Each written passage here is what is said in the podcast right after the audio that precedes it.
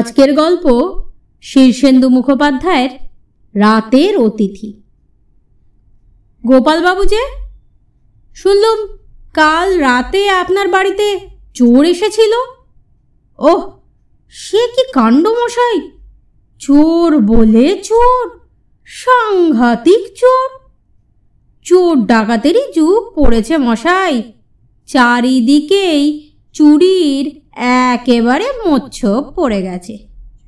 কি চুরি হচ্ছে না বলুন? সোনা, দানা, টাকা, পয়সা, বাসন কোসন জামা কাপড়, এমনকি জুতো, ঝাঁটা, বস্তা, পাপোশ যা পাচ্ছে, চেঁচে পুছে নিয়ে যাচ্ছে। পরেশবাবুর বাড়িতে যেদিন চুরি হলো তার পরদিন তো তাদের লজ্জা নিবারণের বস্ত্রটুকু পর্যন্ত ছিল না। তা যা বলেছেন। চোরেদের আসপদ্দা দিন দিন বাড়ছে। অতি সত্য কথা। নরেনবাবুর বাড়িতে যে চোরটা এসেছিল, সে তো রীতিমতো নরেনবাবুকে দু চার কথা শুনিয়ে যেতে ছাড়েনি। কিপটে, কঞ্জুস, নিচু নজর, রুচিহীন এমনকি এমন কথাও বলে গেছে, আপনার বাড়িতে চুরি করতে এসে যে ভুল করেছি, গঙ্গা স্নান করে তার প্রায়শ্চিত্ত করতে হবে। বটে? এ তো সাংঘাতিক অপমান। অপমান বলে অপমান? নরেনবাবু তো সেই থেকে ভারী মনমরা হয়ে পড়েছেন। দুদিন অন্ন জল গ্রহণ করেননি। তবে কি না বিশ্বকঞ্জুস নরেনবাবুর সেই থেকে হাত বেশ দরাজ হয়েছে। এখন দেখছি বাজার থেকে বড় মাছ, ময়রার দোকান থেকে সন্দেশ, এইসব কিনছেন। তাই নাকি? এই জন্যই সব জিনিসেরই খারাপ আর ভালো দুটো দিকই থাকে। আপনার বাড়ি থেকে কি কি চুরি গেল? সেসব এখনও হিসেব করা হয়নি। কিন্তু গোপালবাবু, আপনার কবজিতে রোলেক্স হাত ঘড়িটা এখনও দেখতে পাচ্ছি যে ব্যাপারটা কি? চোর কি ওটা দামি ঘড়ি বলে বুঝতে পারেনি? পারেনি মানে ঘড়িটা একটানে খুলে নিয়ে একটু ঘুরিয়ে ফিরিয়ে দেখে কত সালের কোন মডেল, কত দাম, সব গড় গড় করে বলে গেল মশাই। তাজ্জব কথা তবু নেয়নি? না, ঘড়িটা খুব তাচ্ছিল্যের সঙ্গে ফিরিয়ে দিয়ে বলল, এ ঘড়ির এখন অনেক দাম, সাবধানে রাখবেন। বলেন কি? কলিযুগ কি? শেষ হয়ে গেল নাকি মশাই? তারপর ধরুন আপনার স্ত্রীর গলায় একটা পনেরো ভরির সীতাহারের কথাও যেন শুনেছি। সবাই বলে, খুব দামি হার নাকি? তা সেটা নিশ্চয় গেছে। হুম, সীতাহারটা তো ছুলোই না। দূর থেকেই বলে দিল, চোদ্দ ভরি আট রতি মাপা আছে। এখনকার বাজার দর নাকি দেড় লাখ টাকার ওপরে। সেটাও নেয়নি। এ আবার কেমন ধারা চোর? আপনার লোহার আলমারিটা খোলেনি? খুলেছে বই কি? চোর বলে কথা। খুলল। দেখল?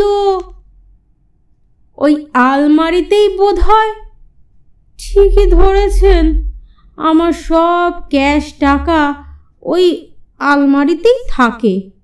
আজ লেবার পেমেন্টের জন্য আড়াই লাখ টাকা ব্যাংক থেকে তুলে ওই আলমারিতেই রেখেছিলাম। টাকাগুলো বের করে গুনে টুনে দেখল। তারপর থলিতে ভরলো তো? হ্যাঁ থলিও তার সঙ্গে একটা ছিল বটে রুকস্যাকের মতো একটা ব্যাগ। ভরার উপক্রমও একবার করেছিল, তারপর নিজের মনে, না, থাক। বলে যেমন ছিল, তেমনি আবার আলমারিতে সাজিয়ে রেখে দিল। আড়াই লাখ টাকা।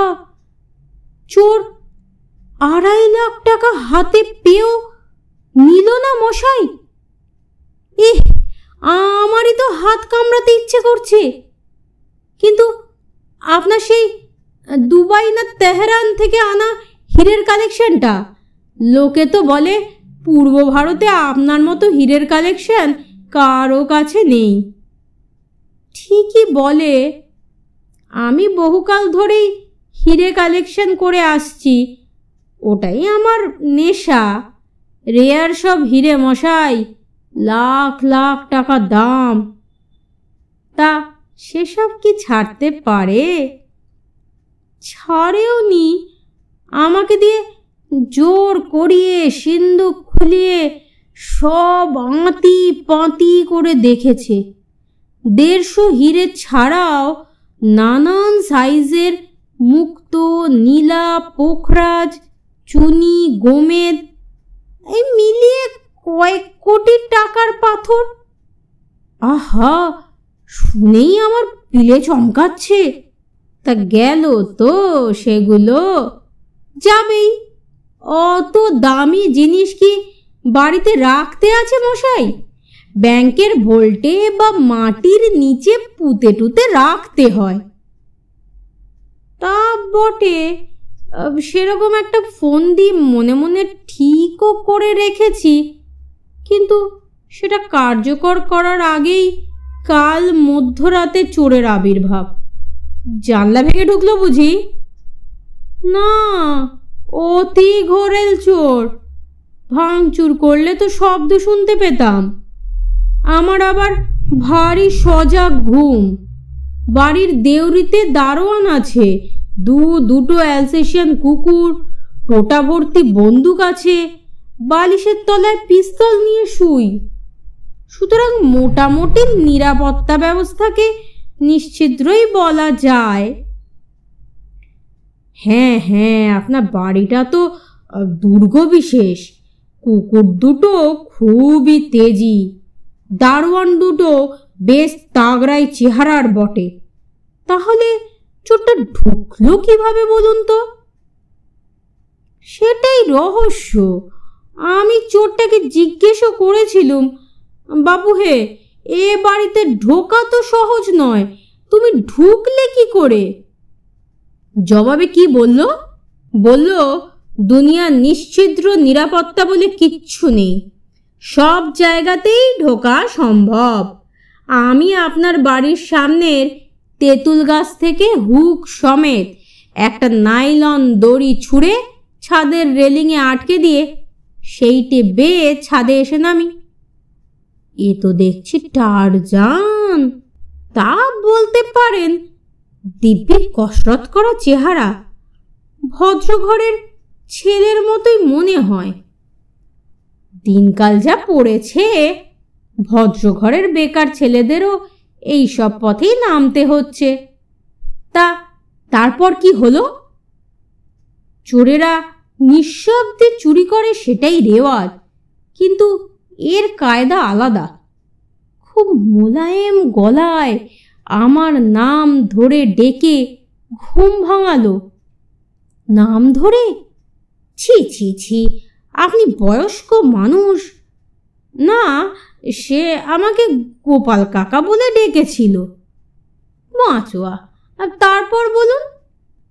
আমি পিস্তল খুঁজতে গিয়ে দেখি সেটা যথাস্থানে নেই। চোরটা বলল অস্ত্র শস্ত্র আমি সরিয়ে নিয়েছি। আলমারি, সিন্দুক সব খুলুন, সময় নেই। ওরে বাবা, এ তো চোরের বেশে ডাকাত। তাও বলতে পারেন। সব দেখল, টাকা, পয়সা, হিরে, জহরত, সোনা, দানা। কিন্তু কোনোটাই তার যেন তেমন পছন্দ হচ্ছিল না। হিরে, জহরতগুলো একটু নাড়াচাড়া করল বটে, কিন্তু যেন তেমন গা করল না। এ কেমন বেয়াদব চোর মশাই এত কসরত করে ঢুকলো, সব হাতের নাগালে পেল, তাও তার গাল উঠল না কেন? সেইটাই রহস্য। সব দেখে শুনে বলল, আপনার আর কোনো দামি জিনিস নেই? আমি অবাক হয়ে বললুম, এর চেয়ে দামি জিনিস আর কি থাকবে? চোরটা মুখ বেঁকিয়ে বলল হ্যাঁ সব দামি জিনিস বটে, কিন্তু আমার দরকারে লাগবে না। বটে? খুব নবাব পুত্তর দেখছি। তারপর? তারপর সে বলল, আপনার বইপত্র কোথায় থাকে? আমি বললুম নিচের লাইব্রেরি ঘরে। বইপত্র? ছ! বইপত্র দিয়ে কি হবে? সেইটে তো জানি না। তবে নিয়ে যেতে হলো। দেখলাম বইপত্রে তার বেশ আগ্রহ আছে। বিস্তর বই বের করে করে দেখল, আবার যত্ন করে জায়গায় রেখে দিল। অনেকক্ষণ ধরে প্রতিটি আলমারি ঘাঁটল সে। বই ঘেটে সময় নষ্ট করা কেন বাপু? আমিও তাকে সেই কথাই বলেছিল। সে বলল, ও, আপনি বুঝবেন না। তারপর বললে বিশ্বাস করবেন না, খুঁজে পেতে সে একখানা বই বের করল। বেশ পুরনো বই, নাম নীলবসনা সুন্দরী। কার লেখা জানি না, বইপত্র পড়ার অভ্যেস আমার নেই। বাপ দাদার আমল থেকেই ওগুলো পড়ে আছে। নীলবসনা সুন্দরী, তা সেটা কি করল? সেটাই চুরি করল মশাই। বলল, এটা চুরি করতেই আমার আশা। শুধু একটা বই? হ্যাঁ বইটা নিয়ে সে হাওয়া হয়ে গেল মশাই। আশ্চর্য? এরকম আহাম্মকার দেখিনি।